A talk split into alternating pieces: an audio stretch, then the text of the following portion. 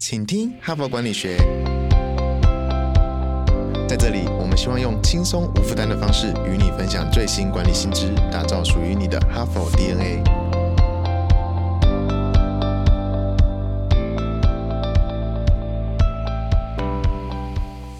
Hello，各位听众朋友，大家好，欢迎回来我们的节目，我是代班主持人，哈佛商业评论全球繁体中文版的副主编，我是敦化。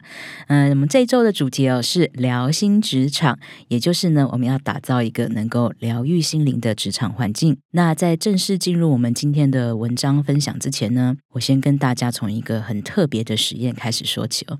那这个实验呢，他们找来了三个人，一个是身经百战的职业高尔夫球手，一个是教人打球的高尔夫球教练，一个就是纯粹喜欢打高尔夫球的业余人士。那研究人员呢，就想请这三个人一起来打一场高尔夫球。那为什么要进行这个打高尔夫球的实验呢？因为研究人员他们想要进行一场压力测试，看看这三个人谁会对自身的表现感到最焦虑。那大家觉得会是谁呢？啊，一个是职业球手，一个是专业的教练，一个是业余人士。他们三个人一起打球，谁会最担心自己的表现结果呢？哈佛领导者学程历经时期好评不断，全新改版再进化，更全方位的认知拓展，更深刻的思辨交锋。更真挚的共学情谊，都在 HBR 领导者学程二点零，深究十二个不同决策关键难题，大力强化您的决策系统，提高您的决策胜率。如果你也想体验源自于哈佛商学院的哈佛商业评论 HBR 短个案系统训练，与五十位以上的企业关键带领者共同拆解各种困境，强强联手找到路径与解方。立即点击说明栏链接，抢占现席早鸟七五折优惠。如果你想了解更多，欢迎报名十月二十六晚上 HBR 领导者学程台北说明会，其次有限，期满截止。诚挚邀请哈帕精英共同破解变动时代下的可行路径，透过哈佛式个案教学，挥散误卡迷雾，精炼你的领导决策力。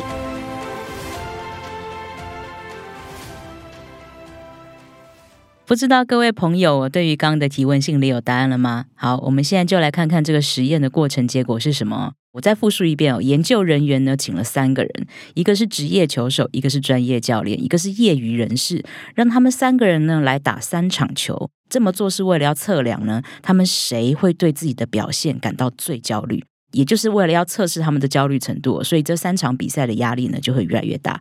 啊，那第一场比赛呢，就相对单纯一点，只有研究人员啊带着一些测量仪器在观看这三个人打球，所以这三个人的压力呢都不算很大啊。然后打完之后呢，这研究人员就根据这个仪器的测量数据，就发现呢，三个人都有轻微的心跳加速。大脑的活动也有增强，应该就是三个人都有一点点紧张啦。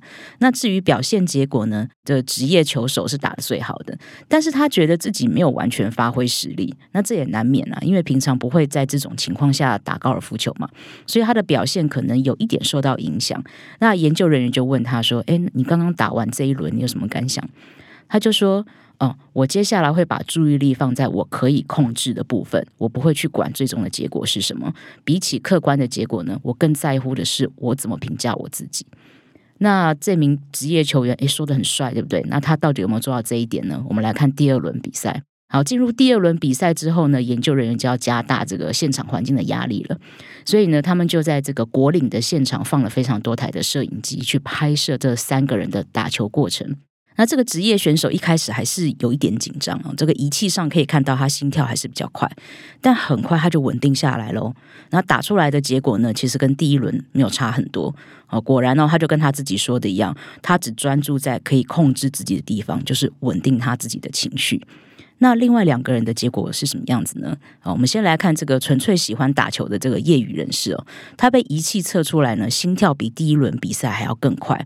大脑的活跃度呢也增加了，那他的表现结果呢，就是最后打出来的这个结果也变得比较差啊。研究人员也一样去问他的感想，那这个业余人士就说：“哎，我觉得这过程很有趣哦，我觉得好兴奋，我觉得自己好像变职业选手一样这样子啊。他果然是非常喜欢打高尔夫球的人，虽然打的不怎么样，但是他就是纯粹在享受这个打球的过程。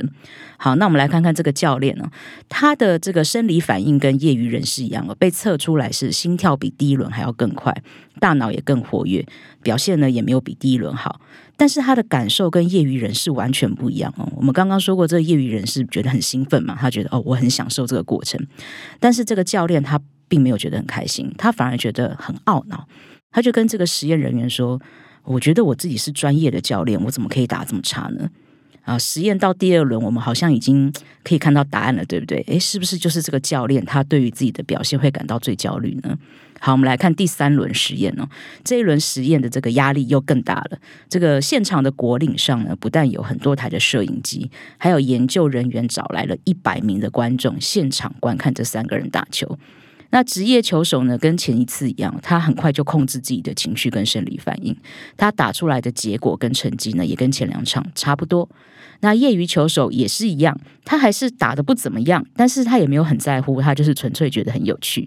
那专业教练就比较惨了，他这场打得很不好，而且呢，那一百名观众里面有几个人是他认识的人，哦，是来自同一个俱乐部的朋友，所以他全程都很紧张，他看到结果也很苦恼，觉得啊，我好像在同号面前丢脸出丑了。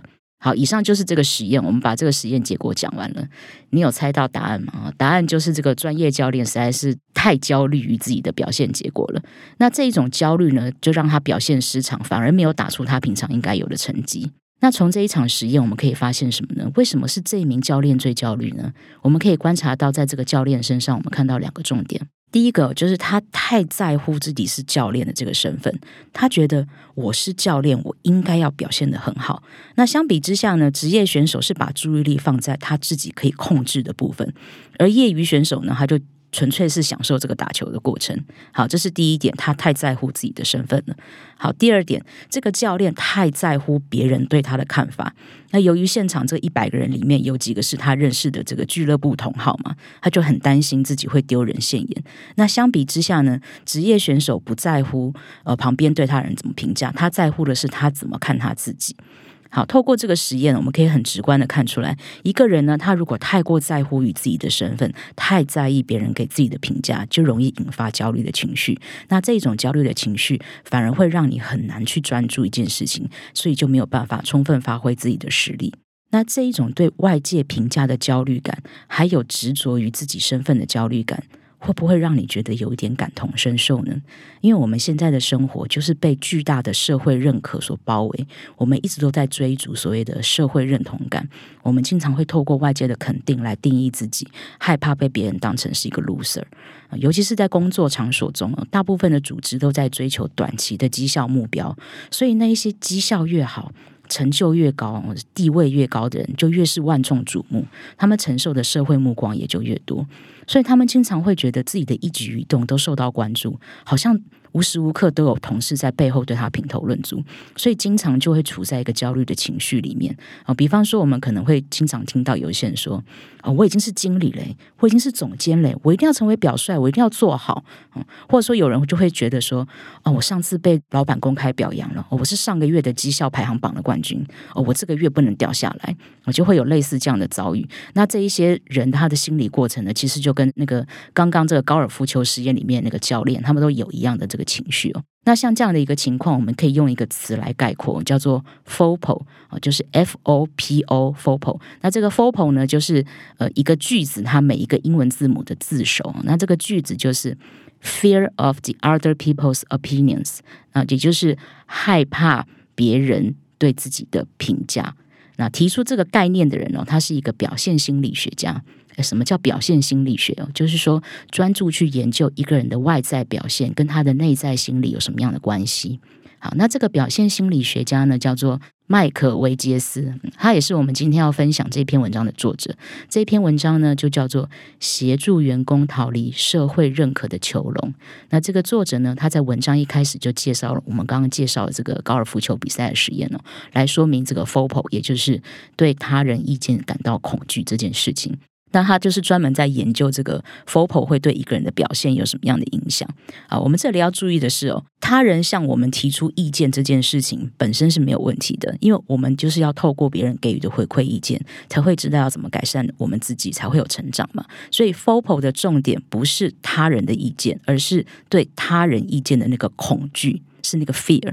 那我们之所以会焦虑的因素，为什么我们会觉得很焦虑，也是因为有这种恐惧的心理。那作者就根据自己的研究，他就认为说，FOPO 呢是一股隐藏的流行病，因为我们在不断的追求外界的认同，就不断的累积 FOPO 带来的焦虑感啊，就会让自己觉得身心俱疲。这不但在短期内呢会影响我们的绩效表现，就像刚刚的那个。呃，高尔夫球教练一样，在短期呢会影响我们的绩效表现，长期下来呢也会因为太过于去追求他人的认同，就渐渐迷失自我，而会变得很消极厌世，感觉自己好像被整个人生好像被困住了。所以文章的这个作者他就提出说，如果呢你经常透过外界的认同感来建立你对于你自己的自我身份定位的话，你就很容易落入这个所谓 FOPO 的这个囚笼。那我要怎么知道我自己是不是已经掉入这个陷阱呢？呃，你可以观察一下你自己身上是不是出现了以下三种负面的特征。第一个就是呢，你的喜好跟你的判断呢都会取决于他人的价值观，而不是自我的价值观啊。第二就是你会对于失败感到非常的恐惧。